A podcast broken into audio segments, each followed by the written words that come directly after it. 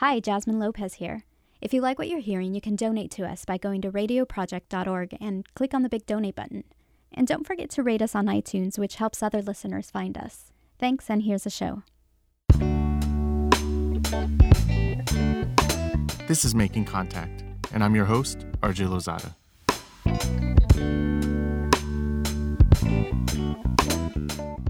We are nearing 7 months under President Donald Trump, and many of us who have been paying close attention, and maybe even those of you who haven't been aware, we've been hitting extreme poles of emotions, anger, confusion, perhaps laughter, at the insanity, the lunacy. And we've come to another milestone, a deepening of surrealism or surreality and dissonance for many.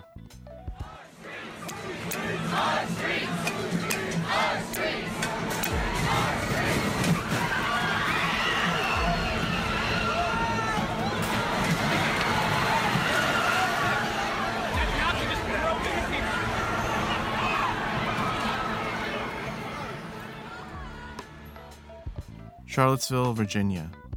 We all know the different stories and accounts of what happened, how the Nazis and white supremacists came, and how the anti-fascists, the anarchists, people of color, and white allies came through in response. A woman lost her life, 2 police officers lost their lives, and a president emerged, kind of. The message or spin machine underneath him straining to mitigate and attempt to reconcile communities with false equivalencies and a blanket condemnation, or maybe it was an affirmation, depending on who you are. For this week's Making Contact, I check in with Alicia Garza, Special Projects Director for the National Domestic Workers Alliance and one of the founding leaders of Black Lives Matter. Garza joined me on the phone in a different time zone. Thank you for joining us, Alicia. Thank you. This country has reached another flashpoint. How are folks responding in Movement for Black Lives? Or maybe you can speak to how allies and colleagues are responding too. I mean, I see memes on the internet right now that are pointing out that the events that went down in Charlottesville is the same as it ever was. This ain't nothing new, especially for Black people. And yet I've seen other folks disarmingly distant. I guess I'm kind of asking, what does it all mean? I mean, I think it's important, first of all, to say that many of us right now are experiencing just a lot of trauma. You know, we're constantly bombarded with all of this information. And certainly for people who are in Charlottesville, who lost loved ones, who were attacked, who were brutalized. You know, there's a lot of stuff happening there. And certainly there's a spirit of resistance, right? And I think that what's also real is that there's a lot of pain there. And, you know, for many of us, and by us, I mean Black folks, we are constantly walking through the world aware of the fact that racism is around us, but we still have to carry on with our day-to-day lives. We still have to go to work. We still have to go and be in spaces with people who may have been at that march, quite frankly. And so I think there's a lot of grief and there's a lot of trauma that folks are dealing with. This is a serious moment in this country. And while, yes, there are tons of gifts and things that kind of quickly communicate things that are pithy or things that are funny. I know I've posted tons of those things about, you know, people suddenly waking up to the fact that America is racist, that Black people are like, what do you mean? You're just waking up to that. But there's also just something to be said for a big wound that has been opened up again and again and again in this country. And at the losing end of that wound opening is Black people, right? So I need to say that, right? So there are tons of people who are really hurting, grieving, upset, angry, fearful. And in some ways, yes, that drives us to fight. But it also is just a toll that it takes on our communities. And I feel like that's important to say. With that being said, there's lots of activity and organizing that's happening across the country that didn't start with what happened in Charlottesville this weekend, but certainly is a part of that trajectory, right? We saw yesterday a racist statue being toppled by organizers from the Black Youth Project 100 and from many different kinds of organizations coming together in Durham, North Carolina yesterday. We saw folks bravely defending themselves in Charlottesville while under attack by a movement that belongs as a relic of history, quite frankly. And then, of course, you know, a few years ago, we had Bree Newsom, who was snatching down the Confederate flag from in front of the State House in the state that she lives in. And so, to be clear, like, this kind of rhetoric, but also violence, breeds resistance. That is something that is embedded in the history of our country. And now many people are watching as our president, well, I should say as the president of the United States, doubles down on this language around there being both sides that are at fault. When what he's actually saying, right, is that he empathizes with the people who went to Charlottesville to not only, they weren't there to just protest the taking down of a statue. They were there to terrorize people. And it wasn't just Black people they were there to terrorize. They were there to terrorize Jewish people. They were there to terrorize anybody who they don't deem as white. And so there's a lot of stuff in the air. And what's clear, right, is that people are coming together to organize, to keep each other safe, to take care of each other, but also to look forward and say, you know, what are we going to do about this consistent scourge on the landscape of this country? This issue is not going away by ignoring it or saying we're somehow post an era where these things are happening, right?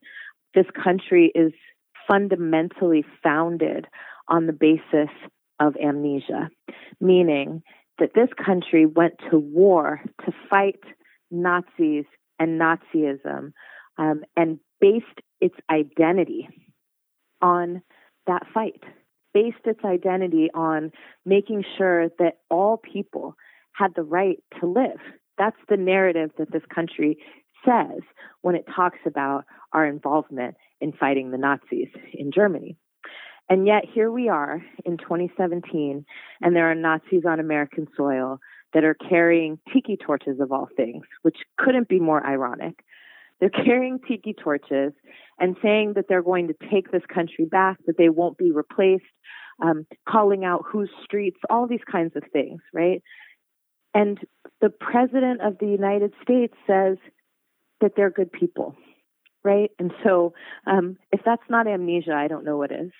And so what that does to the spirit of Black people who are just trying to live every day, much less Black people who are fighting back every day, is pretty devastating. I have to be honest. It is a very painful time in this country, and unfortunately, it's not the first time.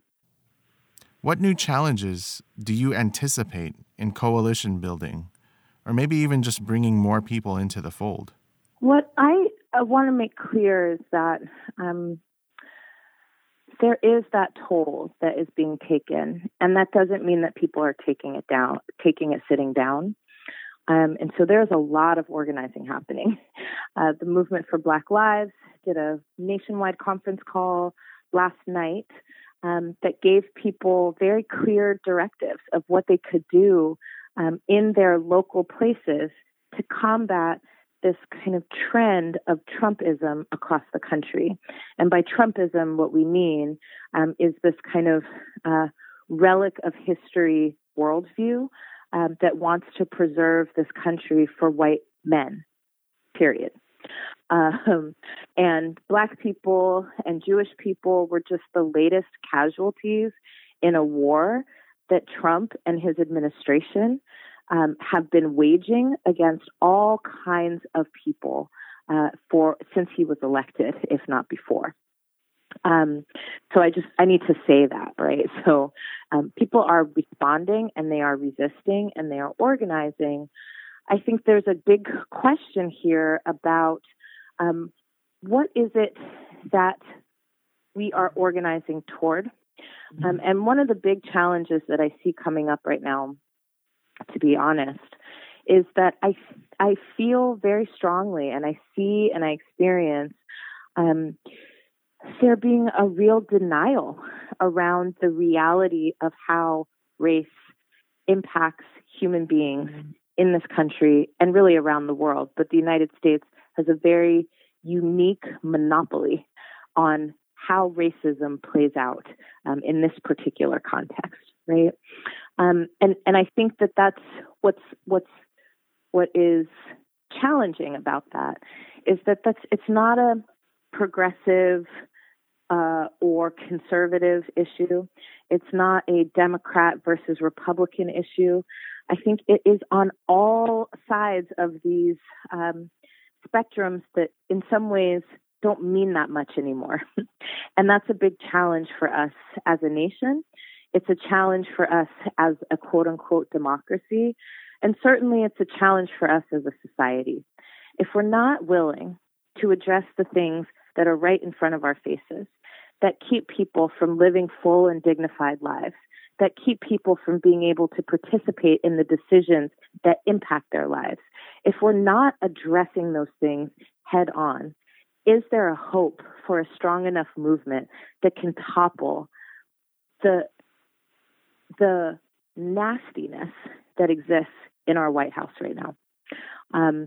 And my sentiments are that if we don't address these things, no, there is not a hope for a strong and united movement that can topple what's happening in our White House. Now, I mean this very seriously.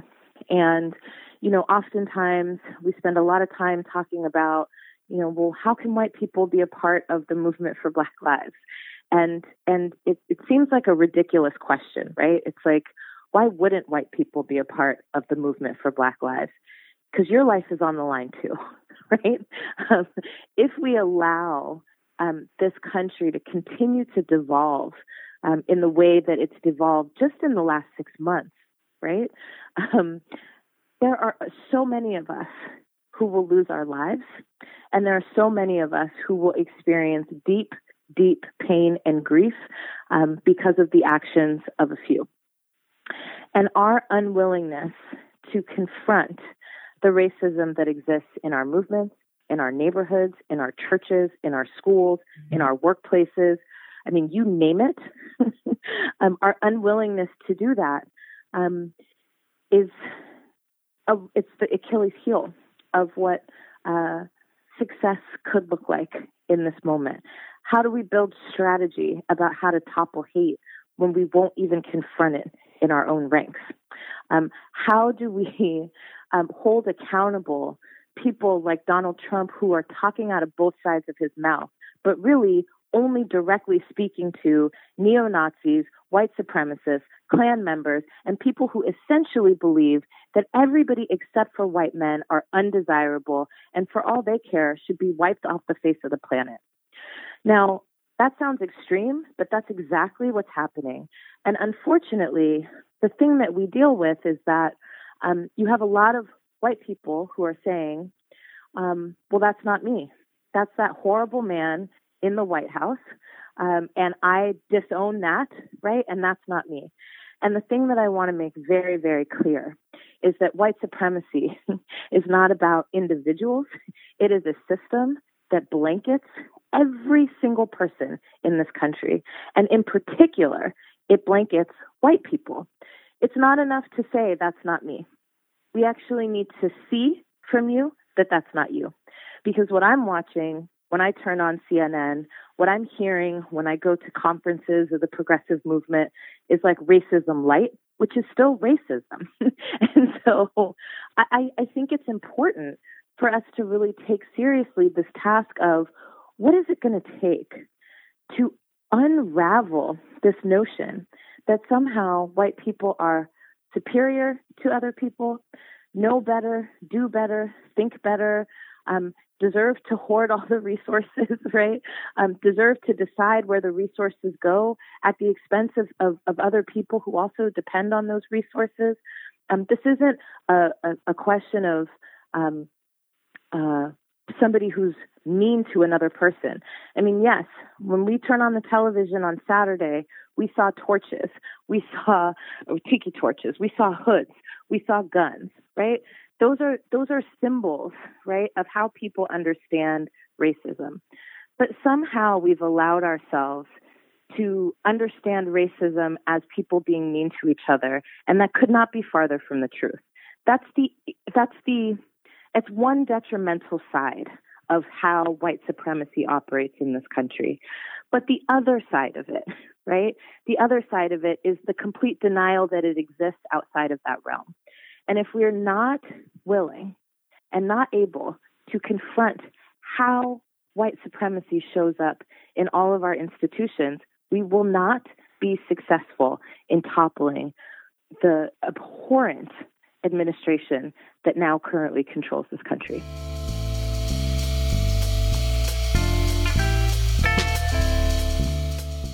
If you're just tuning in, you're listening to Making Contact.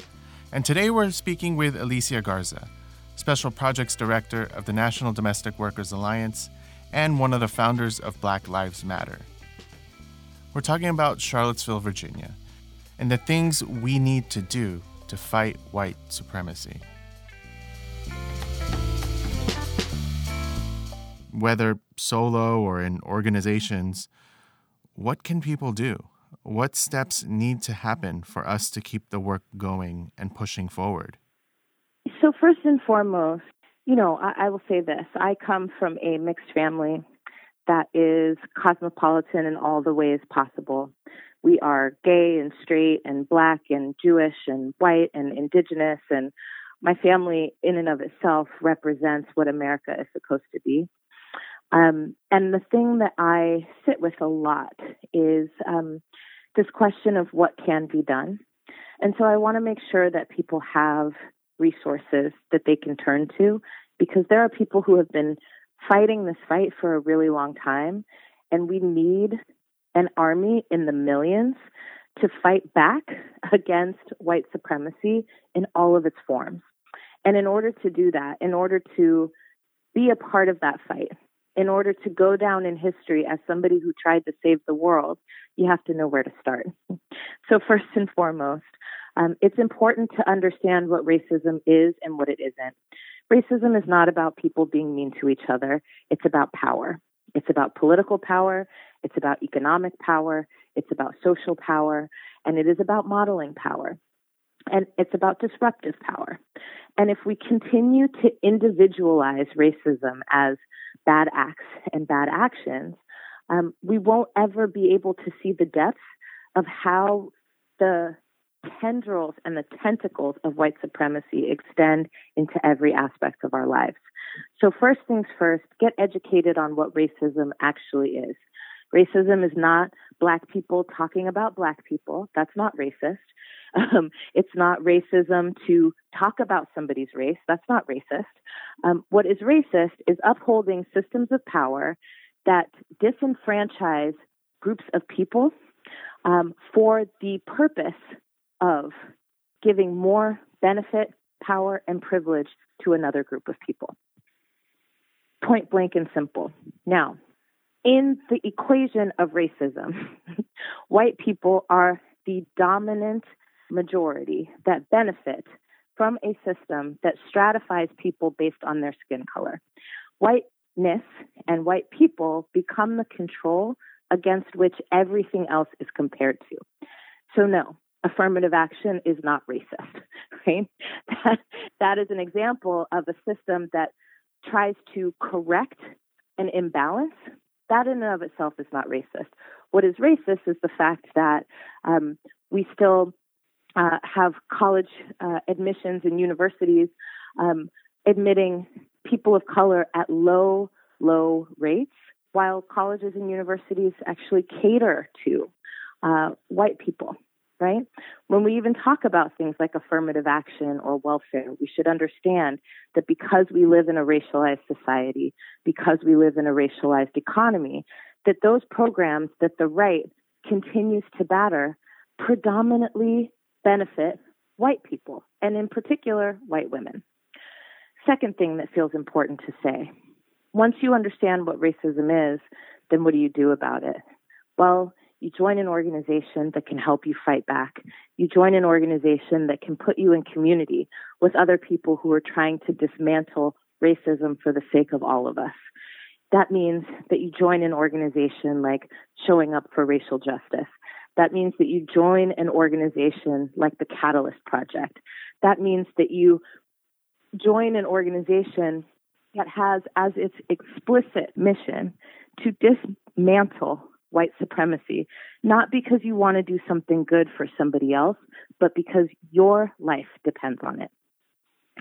The last thing I want to say is that it's really important to confront racism everywhere we find it. Now, when I turn on the television and I see people marching down the street in Charlottesville, not with hoods and masks, but with tiki torches and dockers, right? It occurs to me that not only are these people unashamed of their worldview that literally says that nobody is valuable besides white men and white women for the purposes of reproduction, but it also occurs to me that these are people that I probably know. These are people that you probably know. These are your relatives that you look down at the dinner table when they say something, quote unquote, off kilter again. It is time to stop being quiet with your relatives, your family members, your sisters, your brothers, your kids, your pastor, when they clearly demonstrate, right, that the world that they want to live in is not the world that we're in right now. And it is so important not to turn off that piece of your humanity that says this is not right, but it's also so important for you to verbalize that, to say it, not to disengage from the conversation, not to cut that person off, because quite frankly, the most effective people in dismantling white supremacy are white people. And I know for a fact that every single white person in this country has a family member like Richard Spencer, has an uncle, brother like David Duke. And it's unacceptable that in 2017, we have not said, no more. We are relegating this worldview, this thought, to the relics of history. We will not tolerate this kind of worldview in any other place but a museum, which is where it belongs. So, learn about what racism actually is. B, join an organization that can fight it. And C, don't turn a blind eye to your relatives and your family members who may be these same people who are marching through the streets in Charlottesville or sending death threats to Black Lives Matter leaders on the internet late at night. It's really, really, really important. I think that's all I got to say. Thank you for joining us, Alicia. Thank you.